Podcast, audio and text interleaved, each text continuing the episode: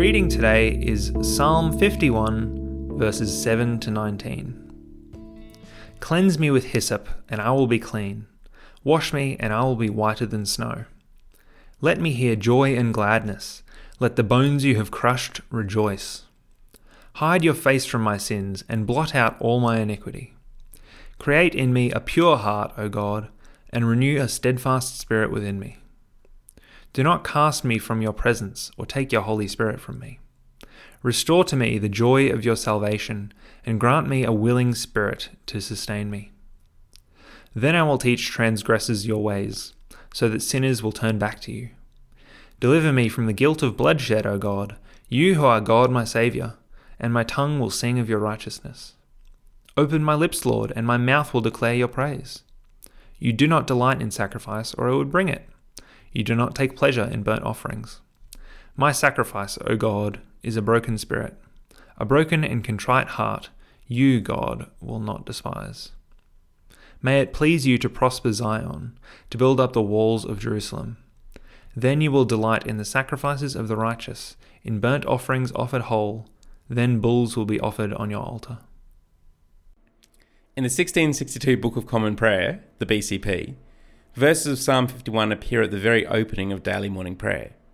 Whenever I read them, they're often a stark and sober reminder of the depth of my sin and my desperate need for God. The psalm, when you read it in its fullness, provides such a helpful pattern as it begins with a cry for God's mercy in relation to his unfailing love and great compassion. It continues, not seeking that God would ignore our wrong, but that he would blot out our transgressions and wash away our sin. The psalmist, David, is brutally honest, acknowledging the reality of his sin, having committed adultery with Bathsheba, and also that his sin is also against God himself. David knows that God desires for him to be faithful. David knows that what he has done is wrong. David knows that God is judge. David knows that his sin is not just one isolated incident, but also a much deeper problem.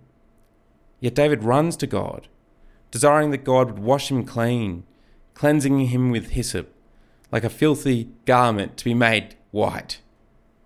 What is the extent to which David desires to be made clean?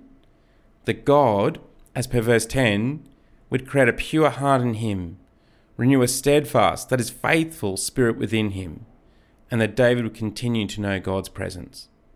What an ask! But phenomenally, because of Jesus, that's precisely what has been made possible.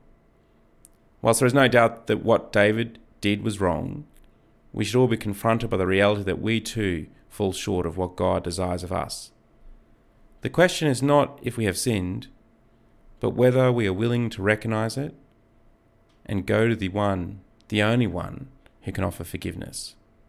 For when we go, we find not one who is without compassion or love, not one who is willing to turn a blind eye, but the one whose love is so great that he would even go to the cross to make our forgiveness possible.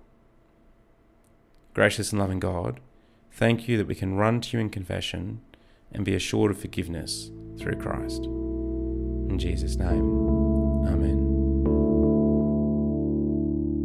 If you have any questions or would like to find out more about our church, visit stbarts.com.au